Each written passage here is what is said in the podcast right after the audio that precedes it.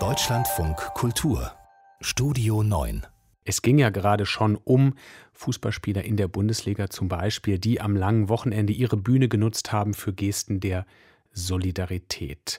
Gesten, die man auch politisch nennen kann. Und genau darin steckt dann für die Deutsche Fußballliga, also die Offiziellen des Fußballs, ein Problem, ein Tabu. Denn da heißt es, politische und oder andere Mitteilungen sind keinesfalls erlaubt. Ist das eine sinnvolle Regel?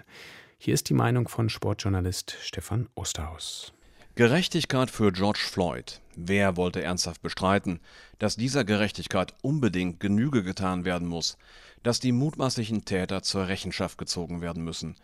Es sind also Selbstverständlichkeiten, die einige Fußballprofis in der Bundesliga am Wochenende zum Ausdruck gebracht haben.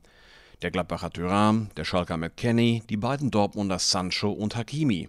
Dass der DFB nun prüfen will, ob ein Verfahren eingeleitet werden soll, weil sie gegen das verstoßen haben, was man salopp als das Neutralitätsgebot auf dem Spielfeld bezeichnen kann, mag auf den ersten Blick empörend wirken. Konsequent ist es dennoch. Denn das Regelwerk besagt, zumindest auf der Kleidung sind politische Botschaften tabu.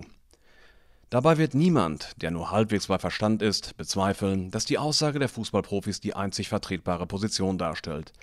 Aber denken wir nur mal einige Monate zurück. Da tobte eine Diskussion um politische Gesten im Stadion. Es waren türkische Nationalspieler, die während der Qualifikation zur EM den Anlass dazu gaben. Sie erboten dem türkischen Militär mit einem Gruß die Ehre. Teile der Armee gingen zu dieser Zeit im Norden Syriens gegen Kurden vor. Die Aufregung war verständlicherweise groß. Eine solche Politisierung des Sports kann niemand wollen, es sei denn, er begreift den Fußball als ein Mittel der Propaganda, und dieser Verdacht liegt im Falle des türkischen Präsidenten Erdogan ziemlich nahe. Damals bestand weitgehend Einigkeit darüber, dass diese Gesten nicht tolerierbar sind. Der FC St. Pauli setzte sogar einen Profi vor die Tür, der sich in den sozialen Netzwerken positiv zur türkischen Offensive positionierte Sicher lässt sich einwenden, dass das Stadion kein neutraler Ort ist, dass die Aktionen der Fans zum Teil politisch sind. Aber es gilt zu unterscheiden zwischen den Akteuren auf dem Spielfeld und den Zuschauern auf den Rängen.